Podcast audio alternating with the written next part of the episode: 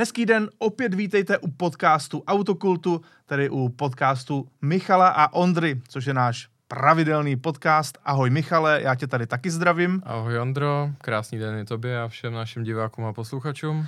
Je to tak, eh, doufejme, že bude krásný den, protože Michale, eh, ta situace v současné době samozřejmě není úplně růžová, ale eh, abychom vás trošku ne rozveselili, ale třeba i v něčem vzdělali, tak právě od toho jsme tady my a budeme opět probírat témata z českého, ale i zahraničního automobilového světa. No a na začátek, tady mám nové vydání magazínu Faster, který určitě doporučuji, abyste si pořídili. Je to magazín eh, o převážně sportovních autech. Na úvodní stránce máme BMW M1, tedy jediný eh, supersport od BMW. Dokonce je to auto, o kterém jsme se bavili minule. A zároveň eh, se tam dočtete třeba o nejostřejším posledním Fordu Mustang, o nejrychlejším Peugeotu 508 PSE, nebo se podí- jsme se podívali na 20 let Audi RS6. Ovšem, Teď už je na čase začít s naším podcastem a dnes začneme malinko netradičně, protože ve světě aut se udála jedna věc, která je vlastně virtuální, ovšem velmi zábavná a velmi důležitá. Vyšlo nové Gran Turismo 7. Michale, ty už si tuhle hru hrál. Já z hodu okolností jsem se k ní dostal včera večer a strávil jsem u ní několik hodin, protože to jednoduše nešlo jinak. Uh, Shrňme si tedy takové ty hlavní highlighty této hry.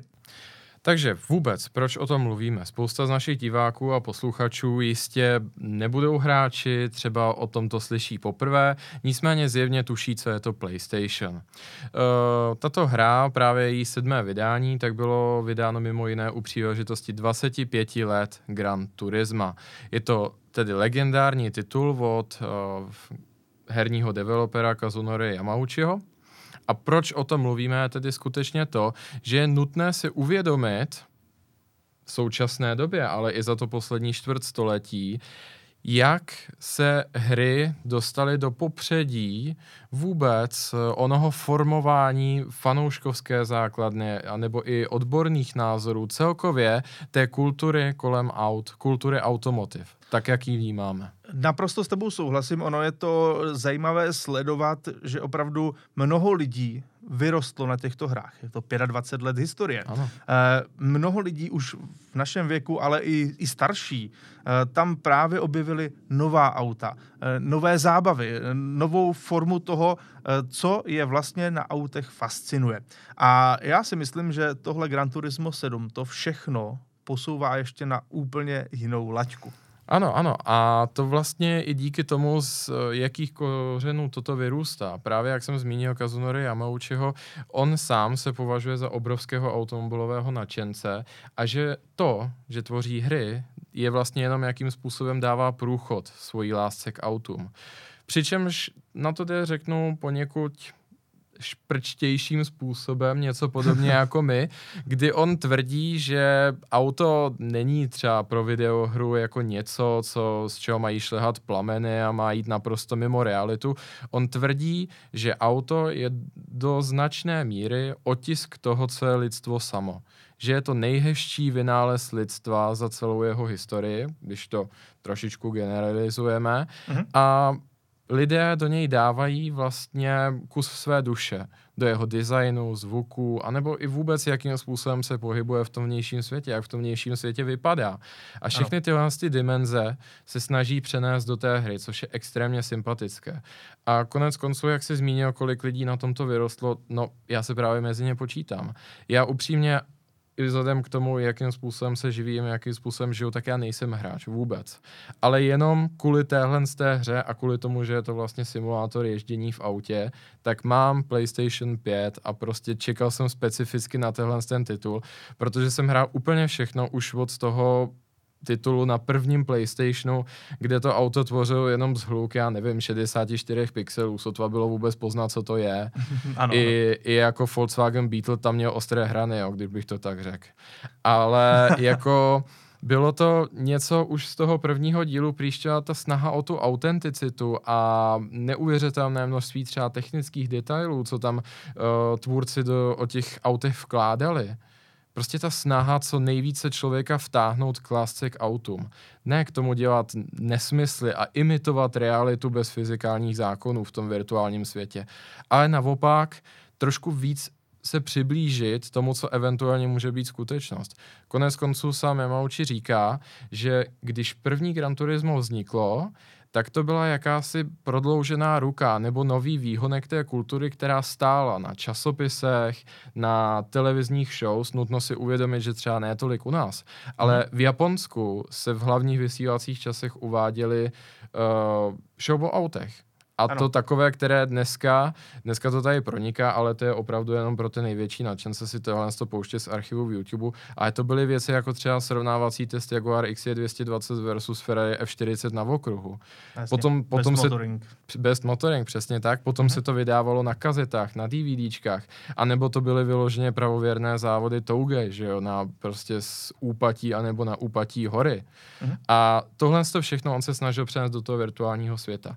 Dneska, když když reflektuje těch 25 let zpátky, tak říká, že je to trošku smutné, anebo je to prostě zkrátka ten vývoj, že ty časopisy, videokazety a DVDčka to všechno vymřelo. A naopak jako on cítí tu odpovědnost, že je jedna z těch mála institucí, které zůstaly. A tudíž on chce nasytit ty, kteří mají s uh, tou hrou nějakou zkušenost, jako třeba já, ale hlavně chce dát příležitost dětem, které se narodily, já nevím, třeba před sedmi až deseti lety, když bereme ty nejmladší, ano. kteří by se k tomu mohli dostat, aby vůbec zjistili, co to auto je a jakou má fascinující historii, do jakého možného detailu je možné se tam dostat, co je možné vůbec zjistit o jako lidském pokolení a naší technologii, věcích a tak dále, jak se prostě odrazila v tomhle tom druhu kultury. A v tom je to krásné. Uh, ano, naprosto s tebou souhlasím, protože z té hry to je naprosto cítit. Jak eh, kdyby se ten eh, vývojář snažil uh, shrnout všechno to, co může někdo mít na autech rád a dát to na jednu kupu. Uh, ty si udělal několik svých uh, vlastních ano. screenshotů z Nedalo této hry. To.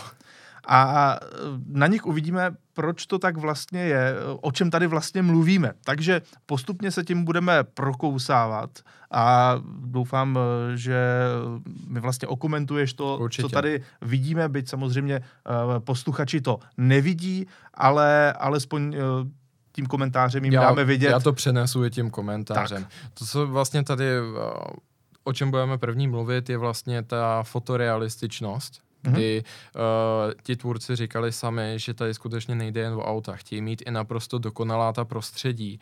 A konec konců velice často se dozvídáme, každý z těch okruhů, ať už je fantazijní nebo skutečný, těch skutečných je tam opravdu z toho zásadnějšího skoro všechno. Mm-hmm. A mm, i se nás snaží vzdělat o té zemi, co tam roste, jak se tam třeba lidé živí a tak dále, aby nás celkově zasadili do toho velkého obrazu, když to tak mm-hmm. řeknu.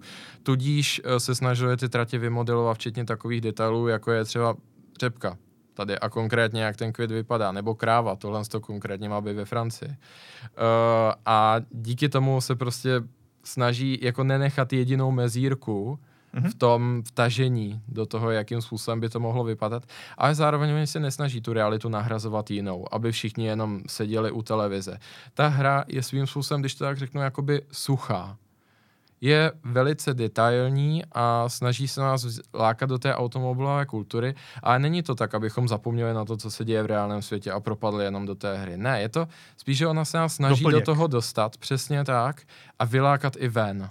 Mm-hmm. Abychom prostě, jako, když to tak řeknu, se brali jakoby o ta skutečná auta, zajímali se o závodění, vývoj a tak dále a tak dále. Tohle to všechno je tam fascinující. Plus samozřejmě ta realističnost ovládání těch aut, kdy zmíním jednu věc, která mi přijde naprosto neuvěřitelná a říkám, i pro ty, které hry úplně nezajímají, to jistě bude zajímavá informace. Aby dosáhli z co nejreálnějšího ovládání, tak ty tratě jsou vymodelované včetně nedokonalostí v tom asfaltu. Včetně tomu, co jestli je to beton, asfalt, panely, anebo šotolina. A v momentě, kdy tam, nebo respektive takhle, aby bylo navozeno naprostá dokonalost, co se týče deště a tak vůbec, tak oni nesimulují, že napadne déšť a pak se nějak vypořádávají s tou vodou. Oni tam zanesli komplexní meteorologický model, kdy vlastně oni tam nastavili jako nějakou vlhkost a nějaké pohyby těch vzdušných mas a teďka nechávají tu hru doslova, aby pršela.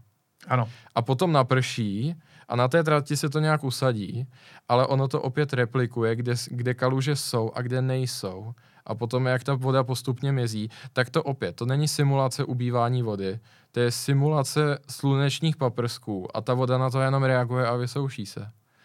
Takže prostě potom, i jak to schne, tak ta trať není hned suchá. Ona je prostě různě flekatá. Někde jsou kaluže, někde ne.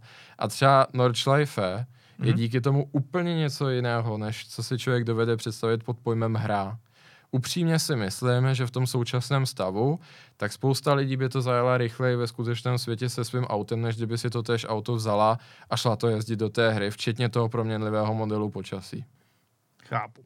Eh, já musím říct, že mě zaujala jedna věc, eh, když si člověk pustí vlastně replay eh, té své vlastní jízdy, tak tam jsou samozřejmě různé pohledy kamer a jeden pohled byl takhle v podstatě od, od asfaltu mm-hmm. a vedle byla tráva a když projelo to auto, tak dokonce tam byl takový ten vzdušný vír, který ohnul tu trávu, že opravdu ty detaily v tomto jsou fascinující. To přesně tam je všechno tohle. Jdeme dále. Eh, tady vidíme klasicky takovéto lobby, je tady Lamborghini, eh, které vlastně může být tvoje v této hře. Mm-hmm. Vidíme k tomu i nějaký popisek. A to, a to je právě ono, co je na tom zajímavé. Ona to do vás vlastně vyloženě hustí neustále ty informace. Takže tady řekněme, že jako byste v té své garáži, chcete si zvolit to auto, ale už, už tam běží titulek, který vás o tom nějakém autě vzdělává a tady vidíme, do jakého detailu to jde. Tady nás hra zrovna informuje, že na restylizace Kuntáše, protože je to Kuntáš 25. leté výročí, na jeho restylizaci dohlížel samotný Horácio Pagány. A už, už nás vtahuje do té historie, kdo je to Horácio Pagány, kdybychom to náhodou nevěděli. Kde pracoval předtím, čím se zabýval. Ano. No a tenhle ten text tam pořád a pořád běží. V pozadí, v tom zdrojovém kódu těch hr, té hry, to musí být doslova tisíce stran neuvěřitelně zajímavých informací. Souhlasím, hned tady navážeme dalším obrázkem, na kterém je Suzuki Swift Sport a tam je eh, popisek, že tohle je japonský vůz eh, s koncepcí FF, tedy front-front, motor vepředu, pohon předních kol a že se často využívá pro mezinárodní rally závody. Opět zajímavá informace, Opět. Eh, která nás vzdělává. Tohle je vlastně taková vzdělávací hra a ne? to se krásně projevuje i na tomto screenshotu, kde vidíme, že v roce 1899 byl vytvořen pozemní rychlostní rekord, kdy poprvé někdo jel přes 100 km v hodině. Bylo to v autě, které vypadá jako nějaká vodní nádrž na kole. No, no, no. Ale tohle to hlavně ilustruje prostě, co všechno neuvěřitelně zajímavého se z té hry dá dostat. To, že doslova na každém kroku je třeba takováhle slideshow, kde kdy vidíme uh, to je jenom jeden snímek, ale těch snímeků jsou tam desítky. A všechny je člověk může projít a vždycky je tam dobová fotografie a k tomu odborný recenzovaný komentář což je prostě fascinující. Když bych to tak řekl, jestli vás baví tenhle ten podcast, tak by vás bavila i ta hra, protože Určitě. to je přesně ten styl, jakým způsobem se tady snažíme věnovat autům. Nemluvě o tom, že samozřejmě to penzum těch informací v téhle hře, když ji projdete, tak to jsou stovky a tisíce hodin jenom to pročíst. Stoprocentně. A jdeme na další snímek. A tohle je zase už moderní věc. Eh, dneska, ale i před 20 lety, velmi frčely úpravy aut. A tady vidíme, že v tomto, eh, v této hře si můžete to auto upravit podle sebe, mm-hmm. samozřejmě, ale ne nereálně. Přesně tak. To, tím a s tím, že jsem vytvořil ten, snímek, tak jsem chtěl opět uh, k tomu říct a ilustrovat několik věd. Uh, oproti předchozím dílům, tak se skutečně Gran Turismo vrací k úpravám autům, ale nepředstavujeme si, jako, že je to jenom o divokých polepech a tak. Ono je to třeba o tom, že vám na to auto, které vám mimo, mimo jiné, tady pozornosti předkládám. Tady mám Mini Cooper S a když otevřete to menu v té, řeknu, tuningové dílně, tak vám tam vyjde model motoru Tritec pomlčka T16B4 pomlčka Mini. Upřímně, jak dlouho by vám na Google trvalo tohle to najít, tu informaci o tom autě, jak přesně se kódově nazývá ten motor, který v něm je, tady ta hra vám to dá prostě hned jen tak vědět. Tady je vidět, vidět do jakého detailu. Druhá věc je, že třeba vám tady na to auto nabízí hra, abyste si koupili diferenciál. Co tady nemám screenshotem a nechci vás tím zatěžovat, ale spíš to řeknu, že pokud to na to auto instalujete, tak se vám otevírá úplně nové menu, posléze, když jste na trati, kde ta hra vám umožňuje nastavit ty aktivační a naopak deaktivační točivé momenty toho diferenciálu a zároveň, logicky, asi si nevíte rady, protože nejste automechanici nebo závodní automechanik ani závodní pilot, ale ta hra vás to naučí. Tam stačí zmáčknout tlačítko a ona vám v několika naprosto jednoduše srozumitelných a jak se říká pregnantních větách řekne, co se stane, když nastavím na jednu stranu té škály anebo na druhou stranu škály. Že se prostě, já nevím, zvýší nedotáčivost nebo naopak sníží nedotáčivost, mm-hmm. jaký to bude mít vedlejší efekt negativní. Doporučí vám i potom, co dělá s pneumatikami. Takže když vlastně si tam vezmete to auto, které třeba i odpovídá tomu, co máte, tady Mini Cooper z roku 2005 S, tak to si samozřejmě můžete i normálně koupit. Tak já se absolutně nebojím říct, že vy se můžete komplexně vzdělat o tom, jakým způsobem vůbec funguje to auto do takovýchhle nejmenších detailů a třeba jakým způsobem byste si ho mohli upravit i v reálném světě. Protože kolik YouTubeových tutoriálů, které navíc nejsou recenzované, není to ověřené, byste museli schlédnout, abyste zjistili, jak třeba funguje plně nastavitelný samosvorný diferenciál. A jakým způsobem, kdybych ho čirou náhodou měl, ho nastavit, aby to auto odpovídalo to, čemu vlastně chci, aby odpovídalo. Ano, naprosto souhlasím. Uh, tudíž tady se vlastně můžeš naučit i upravit své auto tak, aby ti to vyhovovalo v reálném životě. Přesně uh, tak. Další ale částí celé té automobil, automobilové kultury je takovéto setkávání u kávy. A to tady máme další fotku. U kavárny máme tři lidové vozy.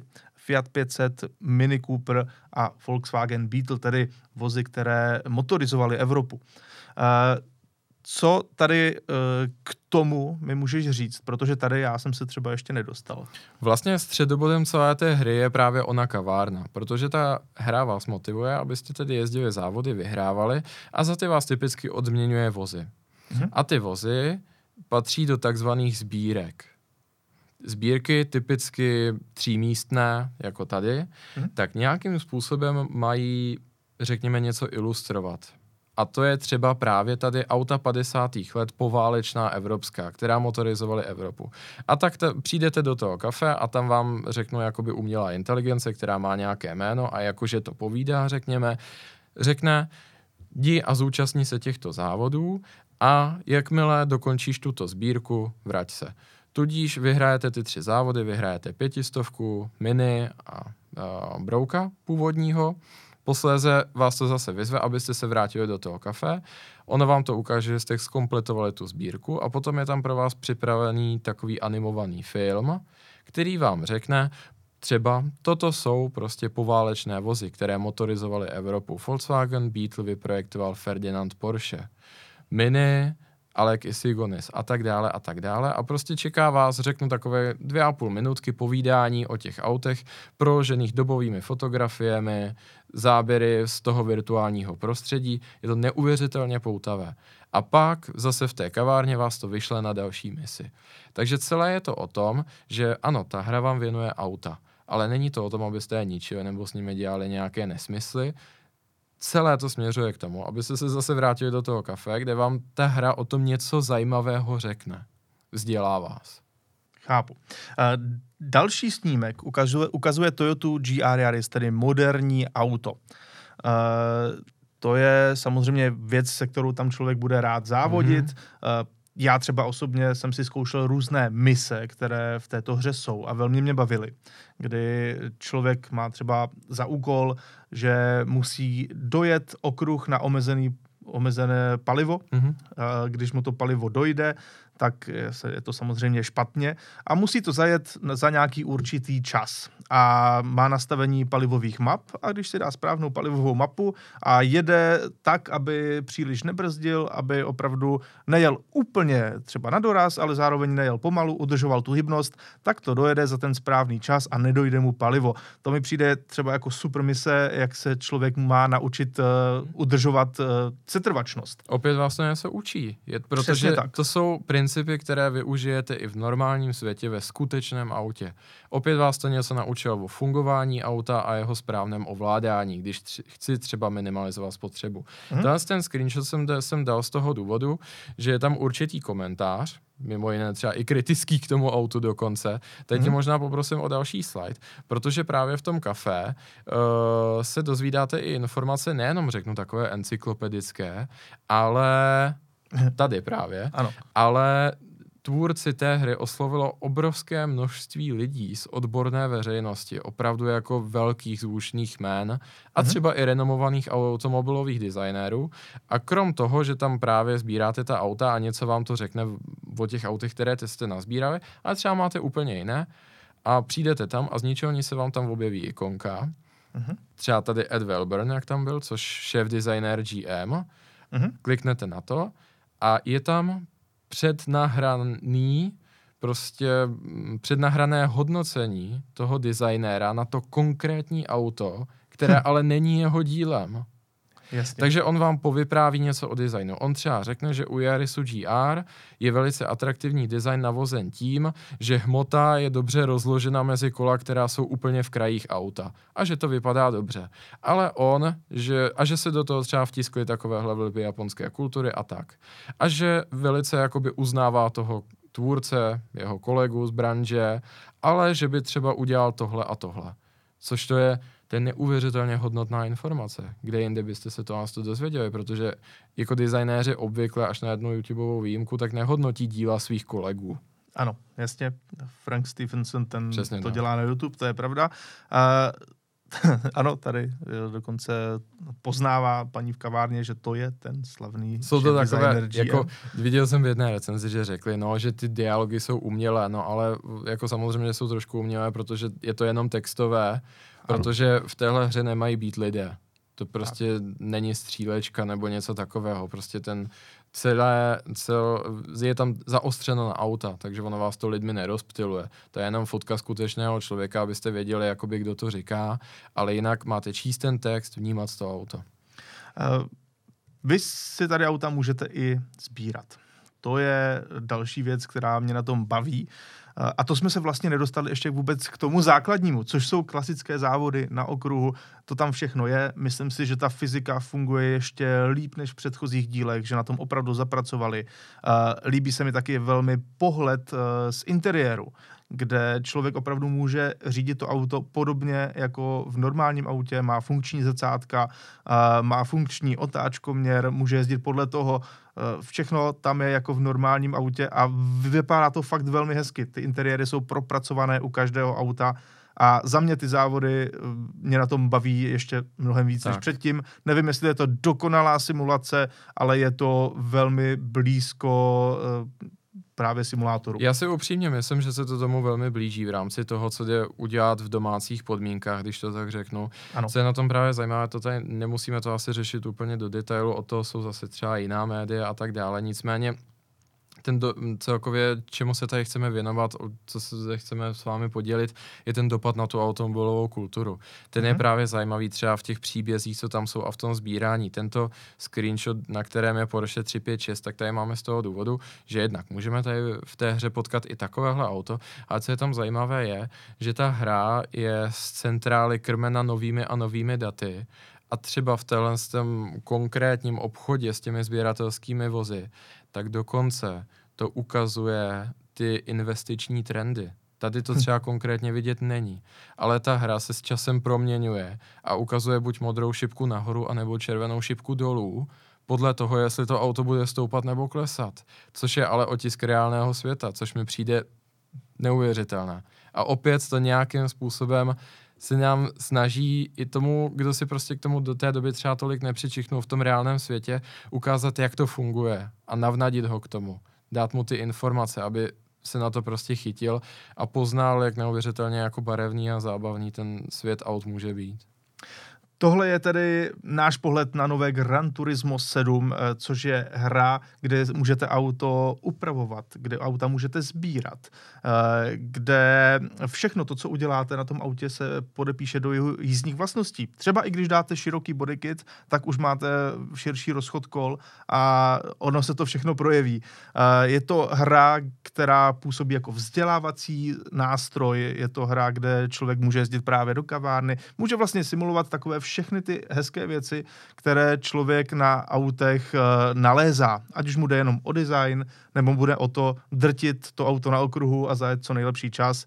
V tomto je to podle mě další takový jako přelom uh, mezi automobilovými hrami. Jestli to je Kazunori Yamauchi říká, že cítí jistou odpovědnost za to, že závodní hra, jak vůbec teď nyní je vlajkonošem vlastně té automobilové kultury mm-hmm. a že se snažil vytvořit hru, která prostě ukáže, že je to skutečně, řeknu, inteligentní zábava a že to něco vypovídá o listu samotném, o vývoji technologie a uh, celkově člověka kultivuje tento mm-hmm. koníček, tak si upřímně myslím, že odvedl naprosto fantastickou práci.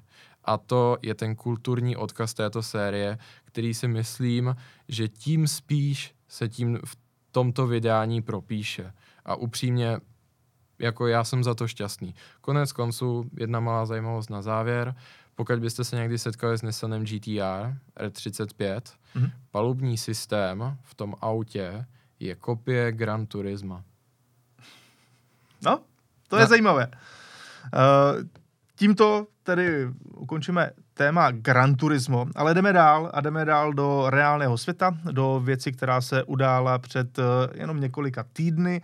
A ano, máme nové evropské auto roku. Ovšem, takhle vypadala finálová uh, sedmička. A nutno říci, že nejsme úplně přesvědčeni, že je to to správné. Eh, Evropské auto roku tak ve své finálové fázi mělo sedm zástupců a šest z toho byly elektromobily. Byla tam Škoda Enyaq, Kia EV6, Cupra Born, Hyundai Ioniq 5, Renault Megane elektrický, dokonce v Česku se to jmenuje eh, Megane stoprocentně elektrický. To je, celý, to je oficiální, to je oficiální název. název. To bude v technickém průkazu vypadat fakt zajímavě. Ford Mustang Mach-E a jediné auto, které uh, může jezdit na klasické palivo, má spalovací motor, tak byl Peugeot 308. Tady vidíme, jak probíhaly testy. Ty jsou tradičně uh, tak nezávislé vlastně na uh, čemkoliv. Jsou to testy uh, automobilových novinářů z celé Evropy. Ovšem nutno říci, že podle mě na té finálové sedmičce jde vidět ten tlak automobilek na to, aby lidi kupovali elektrická auta. Protože stále v současné době ty emisní normy na to tlačí a mám pocit, že těch zajímavých aut, které jsou pro běžného člověka vlastně mnohem přínosnější a měly by se stát evropským autem roku, bylo v tom roce mnohem více. Řeknu to jenom takovým jedním uh, příkladem. Úplně obyčejné auto. Škoda Fabia. Uh, teď si říkáte jasně, Fabia nezajímavé auto. Proč by to mělo vyhrát Evropské auto roku? A já vám řeknu, že to auto posunulo svoji kategorii v mnoha ohledech. Uh, je to auto, které má prvky které v této kategorii dřív nebyly. Je, to auto za pořád rozumnou cenu, uh, má nějaké vychytávky, jo. zase to posunulo to, tu svou kategorii, eh, třeba velikou nádrž to může mít a tak dále, eh, kdy pro mě osobně je to auto, které pro běžného evropského člověka třeba je přínosnější než tady tato sedmička. Samozřejmě, ten trend je nějak jasně daný. A já osobně nejsem vyloženě vůči tomu, aby uh, tuto anketu vyhrál elektromobil. Proč ne? Uh, když bude opravdu splňovat veškeré ty nároky. Jenže tady máme auta, která všechna vlastně stojí uh, přes milion korun, když tady neberou nějaké úplně základní výbavy těchto aut. A vlastně jediný Peugeot 308 se podívá výrazně níže pod 600 tisíc korun. To je trošku smutné. My na to ale navazujeme i trošku z jiného, z jiného důvodu.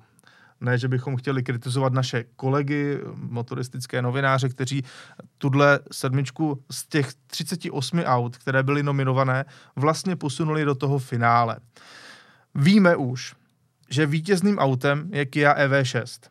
Proti tomu já nemám absolutně nic. Myslím si, že z těchto aut, které tady byly, je to opravdu svým způsobem to nejlepší když tedy nepočítám mm. ten spalovací Peugeot 308. Je to technika Rimac, to auto funguje, má zajímavě řešený interiér. Jsem s tím úplně v pohodě. Ovšem, my tady jsme od toho, eh, abychom se trošku pobavili o té elektromobilitě, o elektromobilitě celkově, ale spíše o infrastruktuře, protože ty jsi člověk, který eh, mimo jedné podniká právě i v blízké oblasti tomuto, v elektronice a taky v různých elektroinstalacích. Mm-hmm. Tady vidíme, jak eh, by měl vypadat uh, takový uh, sloup osvětlení budoucnosti, mm-hmm. řekněme. Na tomto sloupu uh, je umístěna nabíječka na elektromobily. Uh, já vím, že ty děláš veřejné osvětlení. Mm-hmm. Můžeš mi říct, do jaké míry je tohle reálné v masovém použití v České republice, anebo vlastně co si o tom myslíš? Nápad je to podle mě skvělý. Nápad je to skvělý, ale myslím si upřímně, že je to naprosto dokonalá ilustrace toho, jak neuvěřitelně vzdálené tyto úvahy realitě jsou. Je to vlastně nějaká iluze, která existuje na papíře, je to sen, který stojí na neuvěřitelně vratkých nohou. Já si tady vypůjčím a hned se dostanu k tomu, řeknu té hmm. svým konkrétním zkušenostem, ale vypůjčím si tady vyjádření člena italské vlády, zodpovědného za průmysl, automobilový průmysl a též elektromobilitu. Ten prohlásil, krásně to schrnul a řekl neuvěřitelně osvícenou myšlenku. Ten řekl, že všichni jeho občané na jich od Říma tudíž ta, řeknu, nevyloženě bohatá část Itálie, jako je třeba ta severní, která je i podstatně bohatší než my, tady v České republice. Tak, ale ten jich na tom rozhodně není Ale let, i ten, a i ten střed, lépe. konec konců. Ano, i střed. No, už i, pod Římem to začíná. Já myslím upřímně, že jako pod Milánem už by se nám jako Čechům nelíbilo moc. Milán je tak jako zhruba ta hranice. U Řím je s otazníkem a to, co je potom, tak už by se nám nelíbilo hodně. No a ten řekl toto uh, nemůžu, ti, nemůžu nutit, nebo nedává smysl nutit všechny moje občany, aby si koupili auta, která jsou dražší než jejich domy. Mnohem lépe těch emisních cílů dosáhnu tím, že je vytáhnu z jejich Fiatů Seicento z roku 95, kterými doteď jezdí. Neustále posouváme ty hranice té, řeknu, bezemisní mobility dál a dál, řeknou, teď už necituju, teď hmm. to skončilo ta myšlenka, ale chtěl tím vyjádřit, že řeknu, že my jsme třeba na levelu 10, jenže většina světa ještě nepokořila level 3. On konkrétně řekl, že jenom kdyby se mu podařilo majoritu jeho občanů dostat do aut, co nemají ani Euro 6D, co by měla jenom Euro 5, tak má CO2 zlomky toho, co má dneska. Tudíž, že je potřeba poskytnout běžným lidem užitečná auta za příznivou cenu, která budou naplňovat ty, řeknu, splnitelné standardy emisí. Ne prostě fantazírovat dál a dál a dál, kam už skoro nikdo nedohledne a hlavně kam se skoro nikdo nedoplatí. Protože samozřejmě nemáme se úplně špatně, velká část populace, řeknu, kdyby ta třeba vypěla síly a uvěrovala, tak by si ten elektromobil mohla dovolit. Ale proč? Ne, nedává to smysl. A to se ani nebudeme bavit o věcech, jako je recyklace a tak dále.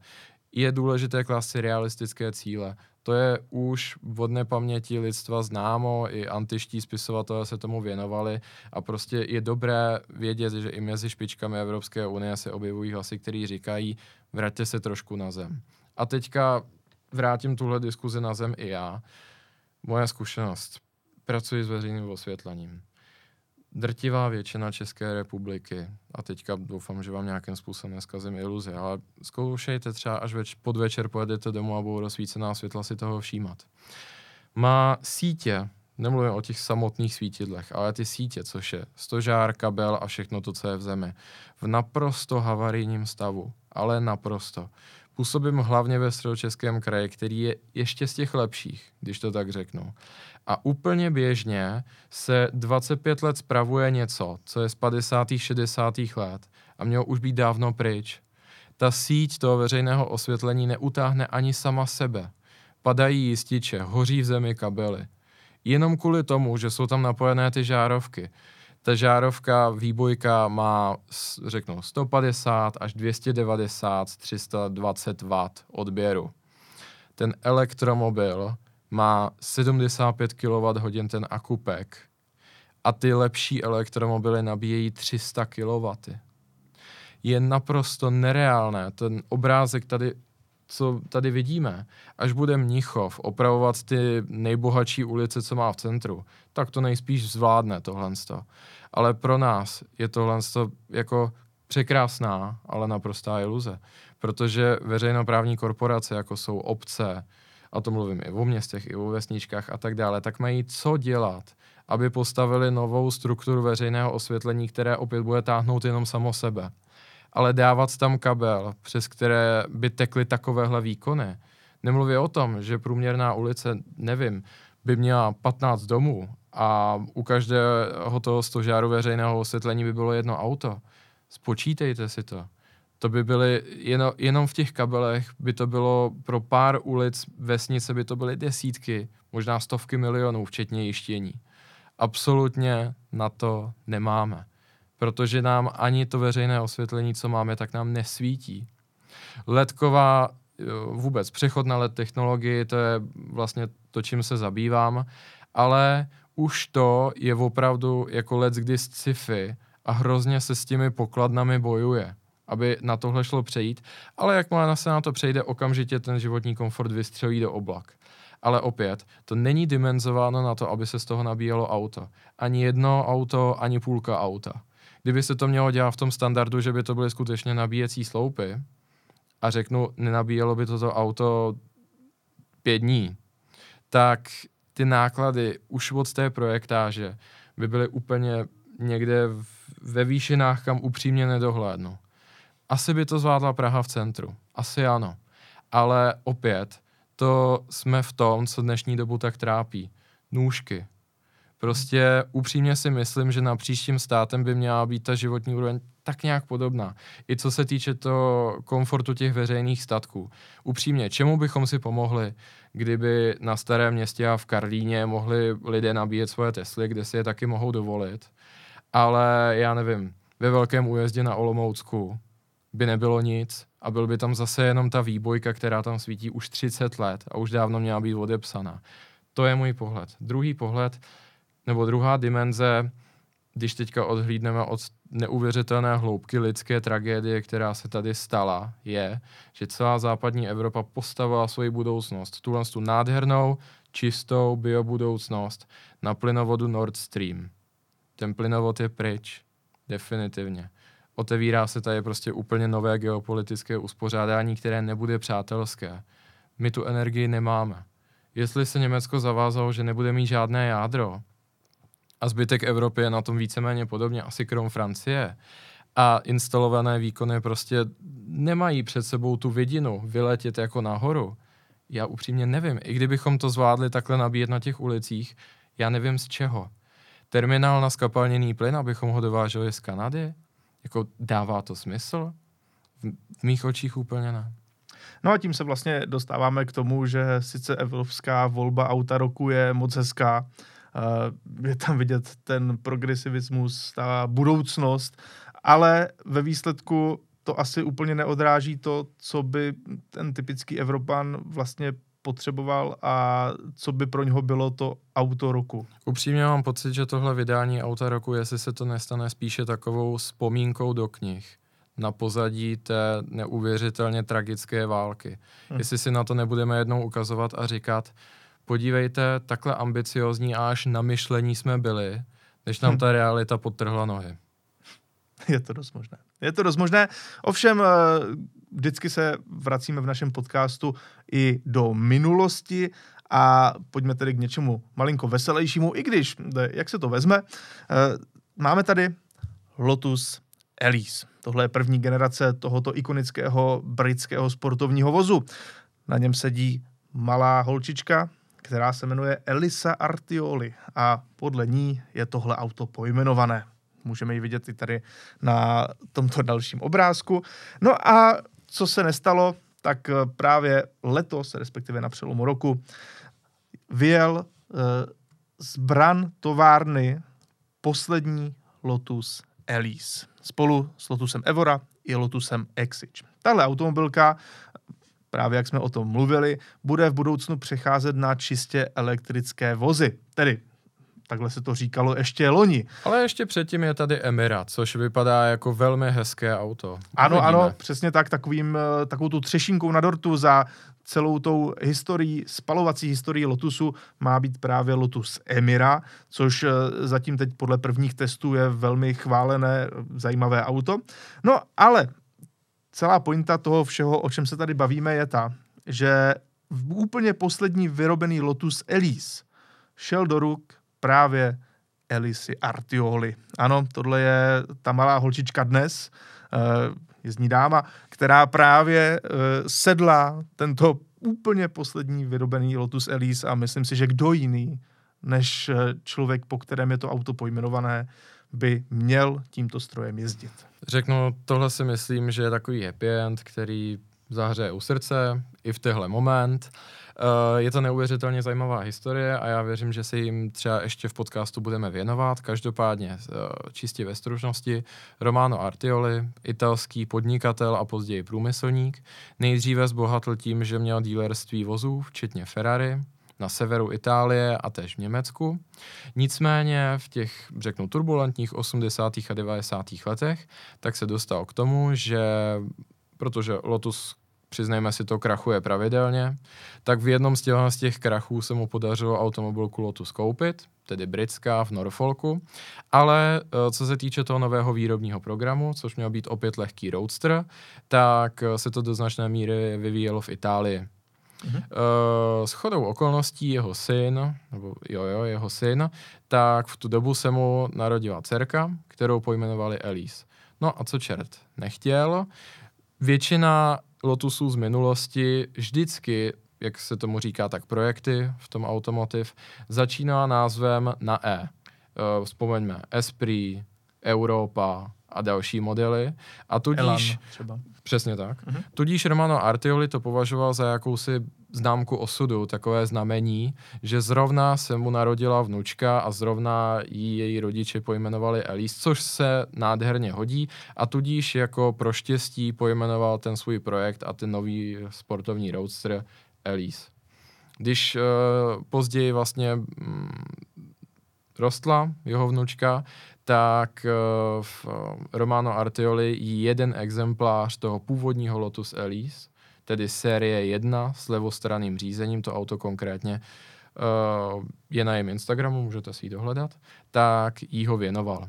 S tím autem do dneška jezdí a konec konců teďka bylo výročí právě uzav, výroby modelu Bugatti EB110, což je další automobilka, kterou Romano Artioli koupil a EB110 bylo jeho dítě.